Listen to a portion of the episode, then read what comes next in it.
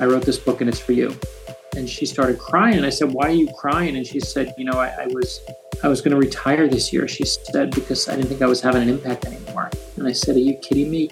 We have 30 students. You know, you have 30 students, we have one teacher. And she didn't know her impact on me, but that was my, my start was, was right here in Miami, and it, and it led me on a path to becoming a writer. Welcome to the Miami Guide podcast. My name is Mike, coming to you from Miami. And in each episode, we bring you an inspiring person to help you discover great things in Miami. Now, we have some amazing guests this month, as the Miami Guide has partnered with the Miami Book Fair. And we will be featuring interviews with well known Florida based authors talking about Florida. Our guests this month Craig Pittman, James Clark, and Brad Meltzer, Jim Kushlan, Kirsten Hines are just a few of the hundreds of authors from around the world gathering together in downtown Miami for the Miami Book Fair 2022, the nation's largest gathering of writers and readers of all ages. Now, the Miami Book Fair runs from Sunday, November 13 to Sunday, November 20th, and will once again host top authors including music, theater, and sports celebrities. For more information, visit miamibookfair.com. Thank you for tuning in. Now let the show begin.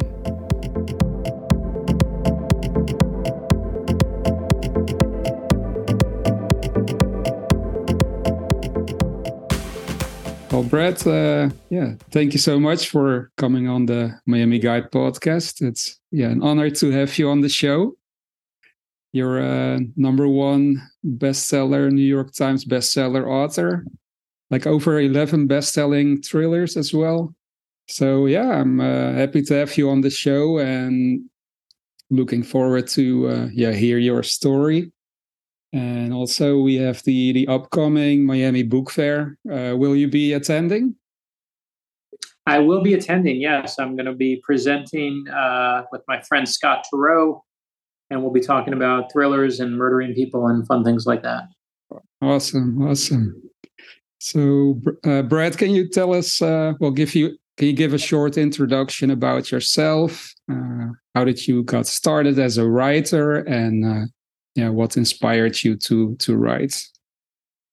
Yeah, no, uh, I grew up here in Miami. I, I, I actually started in Brooklyn, New York, uh, and when I was 13 years old, my dad lost his job and moved us down to Miami because, like everyone's grandmother, my grandmother lived here. And as a kid in Miami, my my life was changed in ninth grade um, at Highland Oaks Middle School. I went to North Miami Beach Senior High School, and my ninth grade English teacher, a woman named Sheila Spicer, changed my life with three words here in Miami. She said to me, You can write. And I said, Well, everyone can write. And she said, No, no, no, you know what you're doing. And she tried to put me in the honors class. I had some sort of conflict. So she said, Here's what we're going to do. She said, You're going to sit in the corner for the entire year and ignore everything I do on the blackboard and ignore every homework assignment I give. What you're going to do is the honors work instead. And what she was really saying was, You're going to thank me later. And sure enough, a decade later, I went back to her classroom. My first book was published, and I went back to the classroom. I knocked on the door, and she said, Can I help you? I said, My name is Brad Meltzer. I wrote this book, and it's for you. And she started crying. And I said, Why are you crying? And she said, You know, I, I was. Uh, I was going to retire this year, she said, because I didn't think I was having an impact anymore. And I said, Are you kidding me? We have 30 students you know, you have 30 students, we have one teacher. And she didn't know her impact on me, but that was my my start was was right here in Miami, and it, and it led me on a path to becoming a writer. Are you you're still uh, based in Miami? I am, yeah. I still live here. Uh, we moved away to Washington D.C. for a number of years, and then moved back here uh, almost 20 years ago when our kids were born. So we we we we missed the insanity, so we had to come back. Mm. That's that's great. And to get your book published as well, was that easy? Uh, yeah. Did you have to? No, of course it wasn't. If it was easy, as someone said to me, everyone would do it. I, I got 24 rejection letters on my first book. there were only 20 publishers. I got 24 rejection letters, which means some people were writing me twice to make sure I got the point. Um, but I, I, you know, I think you, I loved law school. I went to law school. I thought, you know, that I went right after college. I went to University of Michigan. I became, I was the first in my family to, in my immediate family, to go to a four year college. And I went to work for a guy after I graduated, and, and, he said to me, Come work for me in Boston. Don't go to law school. Don't do any other nonsense. Come work for me. I'll be your mentor. And I thought, okay, that seems like a good deal. And the week I got to Boston, I moved all my stuff to Boston, everything there. And the week I got to Boston, my boss left the job. And I thought, oh my God, I can't believe it. I've wrecked my life. I can't believe I wrecked my life. And so I did what all of us would do in situations where we think we wrecked our lives. I said, I'm going to write a novel. And the first novel I wrote, as I mentioned, got 24 rejection letters. But I said, if they don't like that book, I'm going to write another. And if they don't like that, I'll write another.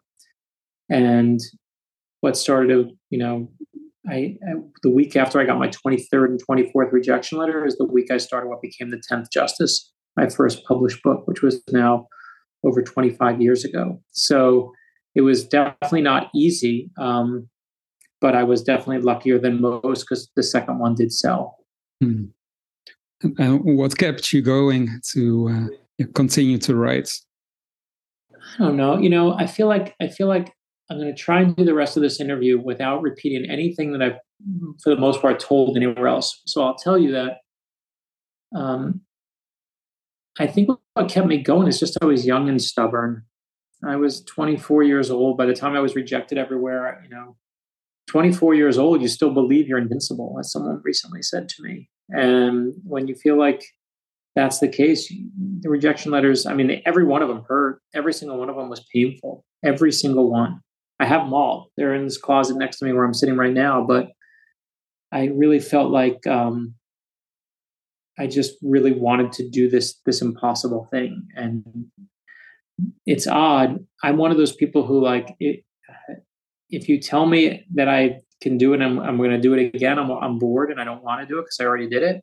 But the moment you tell me that I can't do it, oh, that's catnip for me.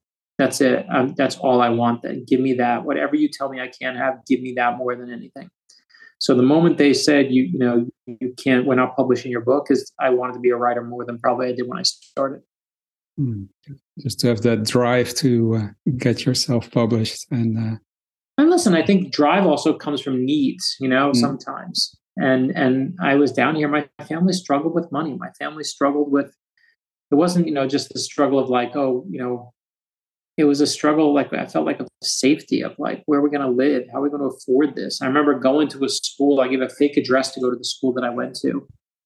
And the fake address i gave put me in a school where everyone was wearing like you know polo shirts and ralph lauren shirts and little logos. And i bought mine. It was like a crappy dragon from like Zayre's and walmart. And um, i remember those days very very clearly probably more than i remember most days today. Those imprint on you and when something imprints on you like that, uh, you know, it again, you, you just I had I had a need for it. It was my way out. I, I, was looking for any way out, and I was struggling and kind of pushing to every angle and, and throwing elbows in every direction I could. But I knew I had to get out of where I was, and I didn't want my parents' lives. I didn't want to have their lives.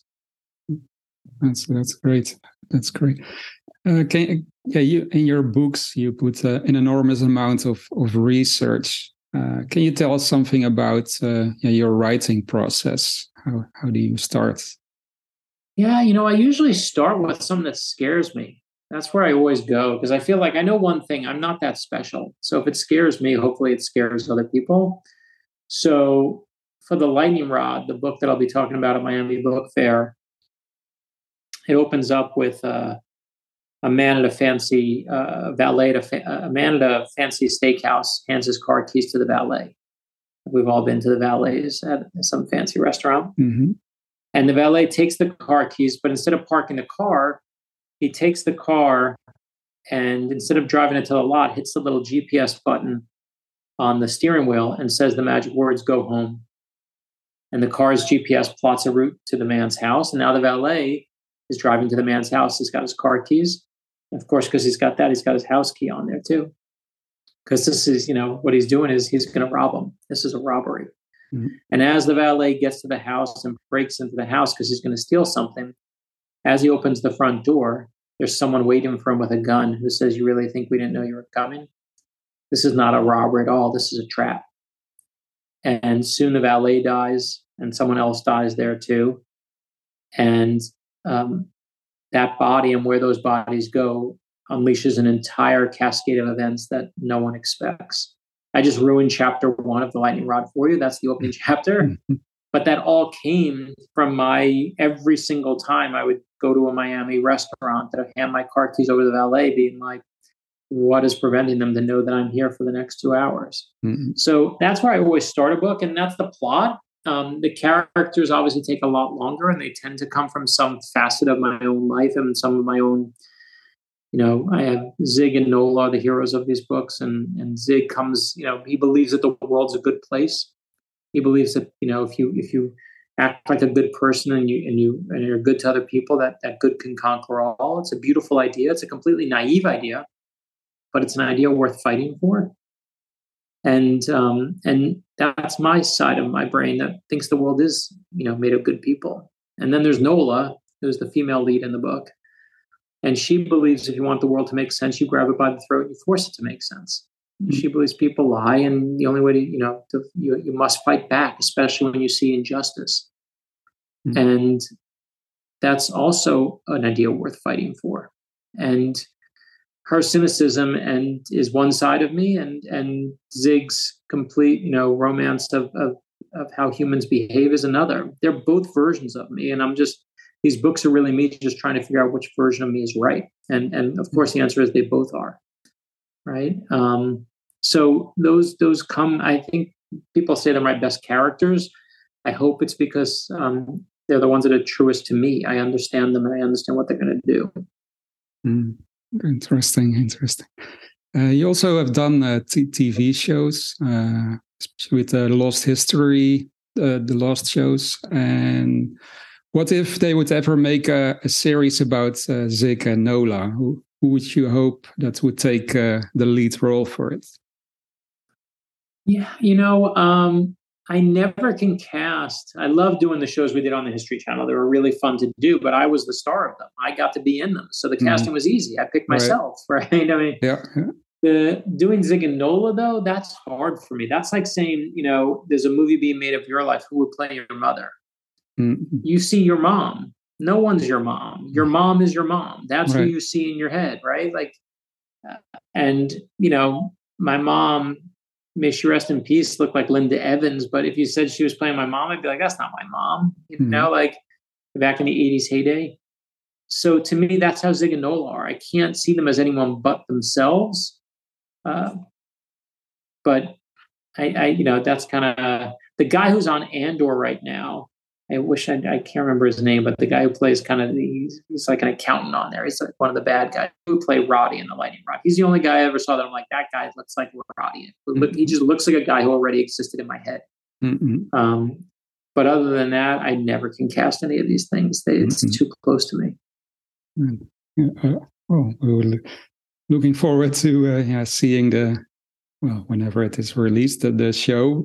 You also write children books is it more fun to uh, yeah write for for children or uh, yeah more difficult? Uh, I, you know it's not it's just, a good story is to me a good story. Mm-hmm. and that's all it has to be.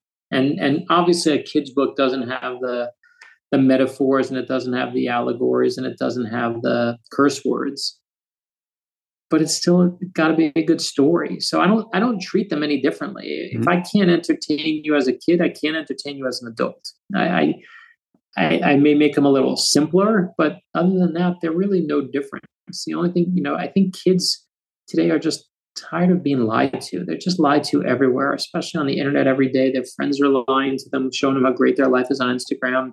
Everything that we see just feels like a big lie right now. Mm. You know, even our, you know, no, I talk about the cliche things of people, you know, screaming fake news. I'm talking about just feeling like the whole system seems like it's just a little broken. And I think that stories are there. Um, I know they're fictional, but I, I, when you can give people truths that's an invaluable gift. And I think stories at their best give you truth about life. Even if they're made up, they still are, are filled with truth. And especially our kids' books, they're based on reality. They're they're they're historical books. I mean, they're the facts in there are true. We're not playing around. And I think kids appreciate that someone's not, you know, don't talk down to them. They're not mm-hmm. stupid. Uh, I firmly believe that your readers are smarter than the readers who, the writers who they read. And so we just, we tell the story. If it's a story about slavery, we talk about, you know, being an enslaved person. If it's a story about um, something that happened horribly to someone, or you know, we we show you the real thing. And I think kids are so often lied to, and it's a disservice to them. We got to do better. I started the book series because I wanted my kids to have better heroes that they can look up to in life. Mm. I wanted to give them better heroes to teach them lessons of kindness and compassion and, and you know, perseverance. And we started with I am Amelia Earhart. We did I am Abraham Lincoln. We did I am Rosa Parks and Albert Einstein. And now we just have new ones. We've done I am Muhammad Ali, where I featured Miami in there. We did I am Malala Yousafzai because hmm. I wanted everyone to hear the story of Malala. We're doing in a couple months. I am John Lewis will be out, and I love the fact we did I am Dolly Parton is the newest one that just came out. And I love that people use the I am books to build libraries of real heroes for their kids and their grandkids and their nieces and their nephews. Mm. Interesting. Yeah, you already answered uh, a couple of my questions. so, but uh, yeah, definitely interesting uh, the children series and the ca- characters you uh, you are writing about. Uh, yeah, and why why you started the children books. Can you tell us, uh, yeah, what what would be, what would be your advice for like beginning writers, emerging writers to start writing? Yeah, I would just I would I don't I know this is almost cliche to say, but don't let anyone tell you no. Don't let them tell you no. I got 24 rejection letters on my first book, 24 people who told me to give it up. And I don't look back and say, well, I was right and they were wrong and ha ha on them. I look back and I realize life is subjective. And we all know it sometimes just takes one person to change the course of your history. One person to say yes and change everything. And your job is just to find that one person. Mm-hmm. Oh, that's a, that's a great message. Uh, we'll be sharing that with our audience. So, so what's ne- what's next for you? Any uh, upcoming books? Yeah, so we're working. Um, so let's see what's coming out. We just came out with I Am Dolly Parton, is the newest kids book that just came out, um, and then we st- we did I Am Superman and I Am Batman, are the brand newest ones that came out just a few weeks ago. By the time you hear this, um, which is uh, literally me writing our kids' books like Chris Eliopoulos illustrating our kids' books, but for Superman and Batman. In January is our new adult book for um, a nonfiction adult book. It's called The Nazi Conspiracy. It's about a secret plot to kill FDR and Churchill and Stalin at the height of World War II. It's an incredible story with literally Nazis falling from the sky in ways you never ever believe. But it also asks the question why are we still fighting Nazis today? Why is this still an issue? And uh, it's pretty staggering when you see it. So the Nazi conspiracy comes out in January, and then a week after that, I am John Lewis, the great civil rights icon, is the newest kids book that will be out in January. And then after that, we do I am Temple Grandin, which will be our first autistic hero for the kids books. And then we're also going to do I am Wonder Woman because we got to do Wonder Woman because we did Superman and Batman. So that's basically my next year of my life, and uh, and then I'm going to take a nap. Yeah, it seems like well, a lot of good stories coming up. Uh, did any of your books ever get banned? They have been. I, I, mean, I can't even believe it. Um, I am Rosa Parks and I am Martin Luther King Jr. got banned in Pennsylvania, not because of the content of them. They were uh, the school board there. Uh, every book that was on their list of books that were good for talking to kids about race, they put on a, a freeze and basically effectively banned them because a year went by and they still hadn't released them. Hmm. So I went to speak at the school board meeting. Um, I thought I'd save the day talking about Rosa Parks and reading from the I Am Rosa Parks book and telling them what an amazing person she was. And then all the students from the school started speaking, and they were incredible. They were giving these incredible speeches that were like the final scene of Braveheart, like it was just the greatest speech you've ever heard. And they didn't need me at all. Um, but we were happy to publicly shame this school board for doing something as disgusting as banning books in our current time. And I know that that some people think, oh, I you know, but if you ban the right books, then you're doing something good. Um, And to me, if you're banning books, you're on the wrong side of history. Mm. That's well said. Well, well, Brad, thank you so much. It was an honor uh, speaking with you, and uh, yeah, hope to see you at the, at the books fair. Uh, do you have uh, any last message for our audience, or where can people follow you? Uh, where can they find you? Yeah, you can come find me um, on social media. I'm at Brad Meltzer everywhere Facebook, Twitter, Instagram, LinkedIn, everywhere you go to look up fun stuff on your uh, device of choice. But the message that I have is uh, I just need to say thank you. Um, this my home in Miami, and especially books and books, has let me have this career where I get to talk to imaginary people all day long, and I really appreciate that. And I know that's come from uh, just you know, the people in Miami who have been in my hometown and on my side all these years. It means a great deal. So thank you to every one of you who's bought a book, whether it's a kid's book, whether it's nonfiction book, whether it's a new thriller like The Lightning Rod. Thank you, thank you, thank you for supporting me in all these different endeavors. All right. Well, thank you so much, Brad. It was great talking to you and honored to have you on the show. Thank you. Thank you so much. Have a good one. Thank you, Brad. Bye bye.